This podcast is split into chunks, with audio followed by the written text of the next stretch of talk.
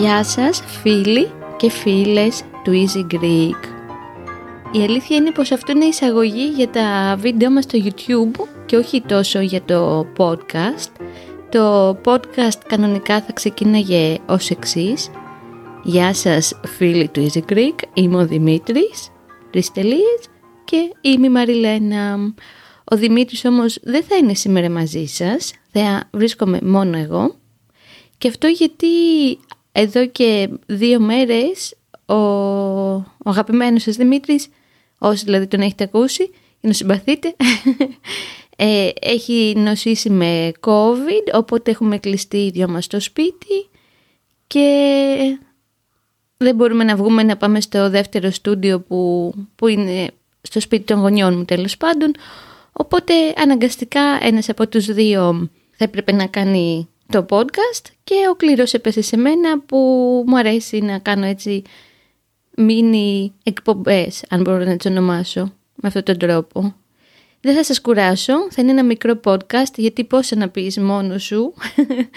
Δεν μπορείς να μιλάς μόνος σου για 35 λεπτά όσο διαρκεί το κανονικό podcast μας με το, με το Δημήτρη.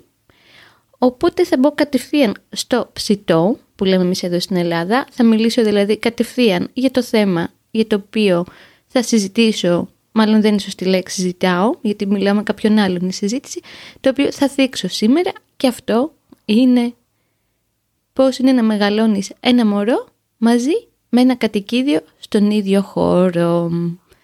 Η κουβέντα, μάλλον η αφορμή για το σημερινό θέμα, ήταν μια κουβέντα που είχαμε πρόσφατα με τον Δημήτρη, το πόσο καλό έχει κάνει στο baby μας που πια μετράει αισίως 14 μήνες πάνω στη γη και πόσο καλό έχει κάνει λοιπόν στο baby, στο Σταύρο, ε, η συνύπαρξή του με τον ε, 5 χρονών γάτο μας, τον Μαλούφ. Για όσους τυχόν δεν ξέρετε, αν και αν μας παρακολουθείτε τόσο στα βίντεο όσο και στα podcast, τον Μαλούφ τον αναφέρουμε αρκετά συχνά, είναι ένας γάτος που ουσιαστικά ήρθε και μας βρήκε, δεν τον βρήκαμε εμείς, την ημέρα των γενεθλίων μου, πριν τρία χρόνια και δύο μήνες περίπου, μας περίμενε στην κυριολεξία έξω από την πόρτα του σπιτιού, εγώ απλά το έκανα ένα ψιτ ψιτ, άνοιξε την πόρτα, μπήκε μέσα. Από τότε δεν βγήκε ποτέ και η πρώτη του αντίδραση ήταν σαν να το άνοιγε το σπίτι, σαν να ήξερε πολύ καλά ότι ανήκει σε αυτό το, το χώρο και ότι εμείς είμαστε πια η οικογένειά του, οπότε ήρθε και μας υιοθέτησε, δεν τον υιοθετήσαμε εμείς. Και από, την, από εκείνη την ημέρα, από 11 Ιανουαρίου του 19, είμαστε αχώριστοι με το Μαλούφ. Ψέματα, δεν είμαστε αχώριστοι. Τον αφήσαμε δύο μήνες το καλοκαίρι που πήγαμε διακοπές, αλλά αυτό είναι μια άλλη κουβέντα. Το δίλημα λοιπόν ε, όταν έμαθα ότι είμαι έγκυος και ότι με το καλό θα έχουμε ένα μωρό, τότε δεν ξέραμε αν είναι αγόρι ή κορίτσι στην παρέα μας, στην οικογένειά μας, ήταν το εξής. Τι κάνουμε με το γάτο; Τον κρατάμε ή τον δίνουμε. Βασικά δεν υπήρξε ποτέ δίλημα. Δεν υπήρξε περίπτωση να αφήσουμε το γάτο να τον διώξουμε επειδή θα έρθει ο Σταύρος, θα ερχόταν ο Σταύρος στην οικογένειά μας. Και αυτό γιατί αφενός ο γάτος είναι πραγματικά αναπόσπαστο κομμάτι μας, αναπόσπαστο κομμάτι της οικογένειάς μας και αφετέρου ιατρικά δεν υπήρχε κανένας μα κανένας λόγος να αφήσουμε το γάτο στην άκρη και απλά να πούμε και έρθει ένα μωρό, χαρίζουμε τον μπουνταλούφ σε όποιον θέλει να τον πάρει.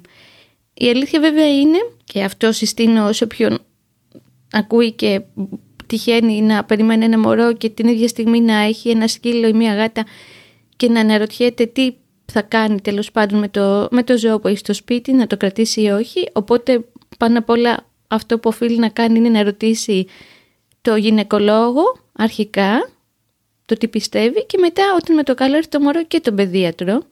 Εμείς ήμασταν πολύ τυχεροί γιατί όλοι οι γιατροί που είχαμε στο πλάι μας μας είπαν ότι δεν υπάρχει κανένας μα κανένας λόγος να, να διώξουμε το Μαλούφ ή να τον ε, χαρίσουμε για τις πρώτες μέρες που θα ερχόταν ο Σταύρος στο σπίτι να μην ήταν ε, μαζί μας.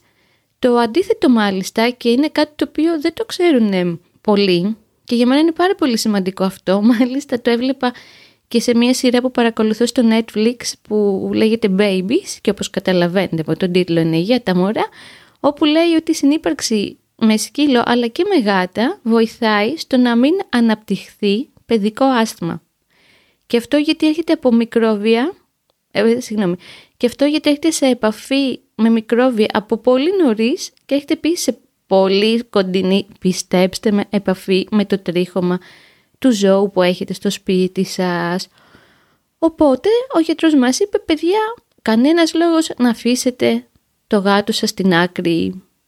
Και όπως και κάναμε, θυμάμαι χαρακτηριστικά τις πρώτες στιγμές που φέραμε το Σταύρο στο σπίτι, γιατί είχε μείνει τις λίγες μέρες στο νοσοκομείο όταν γεννήθηκε και πήγαμε και τον φέραμε, ε, ήταν η αντίδραση του Μαλούφ σε φάση «Τι είναι τούτο το πλάσμα, αστείευεστε».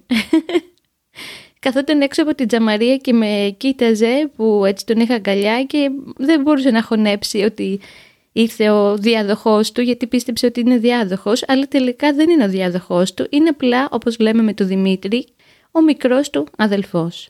Ο Μαλούφ είναι ο πρωτότοκος, ο πρώτος δηλαδή γιος της οικογένειας, όπως λέμε χαρακτηριστικά γελώντας, και ο Σταύρος είναι ο δεύτερος.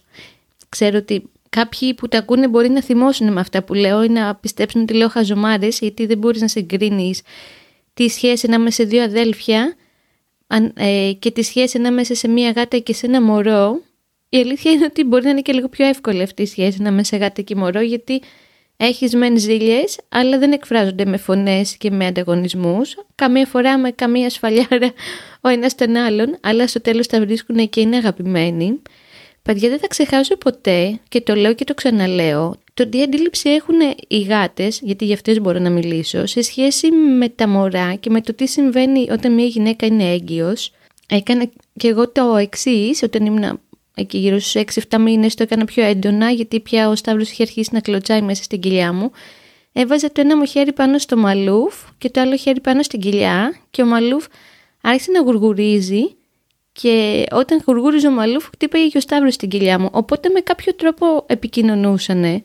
Και μετά ο, Σταύ, ο Σταύρος λέω, συγγνώμη, και μετά ο Μαλούφ, ενώ συνήθως έκανε πατουσάκια πριν να κοιμηθεί πάνω σε μια κουβέρτα και ξάπλωνε μετά, ερχόταν και έκανε πατουσάκι στην κοιλιά μου, κάπως, που ήταν ο Σταύρος μέσα ενώ, κάπως ένιωθε μια οικειότητα και ότι αυτό είναι το σπίτι του, η ασφάλειά του, δεν ξέρω πώς μπορεί να το εξηγήσει η επιστήμη αυτό. Οπότε αυτή η σχέση χτίστηκε από πολύ νωρίς και κρατάει πάρα πολύ καλά εδώ και 14 μήνες. Έχουν μια καταπληκτική επικοινωνία αυτοί οι δύο έχουν αυτή την καταπληκτική μη λεκτική επικοινωνία γιατί δεν μιλάνε την ίδια γλώσσα αλλά μπορούν και επικοινωνούν πάρα πολύ καλά. Είναι μια πολύ καλή παρέα ο ένας τον άλλον.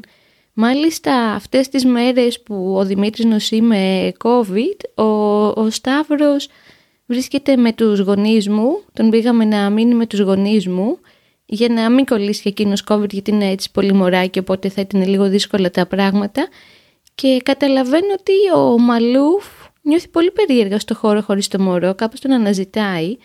Και όταν βλέπουμε σε βιντεοκλήση το Σταύρο, όταν βλέπει εμένα δεν ασχολείται καθόλου. Όταν βλέπει τον μπαμπά του, μ, ασχολείται λέγοντας ένα μπαμπά. Όταν βλέπει το Μαλούφ τρελαίνεται και θέλει να πάρει το τηλέφωνο. είναι ο καλύτερος του φίλος. Πραγματικά είναι ο καλύτερος του φίλος. Και το καλό είναι Σαν συνέχεια τη σχέση που έχει χτιστεί ανάμεσα σε αυτούς τους δύο είναι ότι ο Σταύρος γενικά δεν φοβάται τα ζώα. Βέβαια αυτό μπορεί να γίνει λίγο επικίνδυνο μερικές φορές γιατί ε, είχαμε πάει για καφέ με τον Δημήτρη και τον Σταύρο πριν κάποιες μέρες και στο διπλανό τραπέζι καθόταν ένας κύριος που είχε αυτούς τους πολύ μεγάλους σκύλους. Δεν θυμάμαι αν είναι Rottweiler αν λέγονται ας πούμε ότι είναι σαν Rottweiler από αυτούς που είναι άγριοι, πολύ τέλος πάντων, και όταν ε, σηκώνονται στα τέσσερα πόδια είναι πιο μεγάλοι και πιο ψηλοί από εμένα, πόσο μάλλον πιο μεγάλοι από το Σταύρο. Και ο Σταύρος δεν έδειξε ούτε ένα λεπτό να τους φοβάται και ήθελε να πάει να τον χαϊδέψει. φυσικά και δεν τον άφησα, αλλά ο ιδιοκτήτης του σκυλιού μου είπε ότι «OK, okay, άστον, δεν υπάρχει φόβος», αλλά είπα να κρατάω έτσι μία επιφύλαξη και το, γενικά το καλό είναι ότι δεν φοβάται. Έχει μάθει με έναν τρόπο να εμπιστεύεται τα ζωντανά. Βέβαια εντάξει είναι αρκετά μικρούλης και δεν ξεχωρίζει τίποτα. Απλά πηγαίνει σε όλους τους σκύλους και τις γάτες και τους μιλάει και θέλει να γίνουν φίλοι.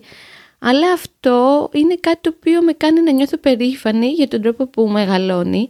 Γιατί πραγματικά απεχθάνομαι όταν βλέπω παιδάκια μικρής ή μεγαλύτερης ηλικίας να κλωτσάνε γάτες σε διάφορα εστιατόρια που έχει τύχει να πάω και είναι με τους γονείς τους για πλάκα, κλωτσάνε τις γάτες και κανένας δεν τους λέει τίποτα. Απορώ πως και εγώ δεν έχω σηκωθεί να, να τους μαλώσω και να... Εντάξει, δεν θα τους... Δεν ξέρω, δεν θα τους ρίξω σφαλιάρα προφανώς, ίσως να ρίξω σφαλιάρα τους γονείς που κάπως πρέπει να μάθουν στα, στα παιδιά ότι δεν τους ανήκουν τα πάντα, ότι αυτή, αυτός ο χώρος, αυτός ο πλανήτης, ας πούμε, δεν είναι μόνο για παιδιά και για μεγάλους, δεν είναι ανθρωποκεντρικός.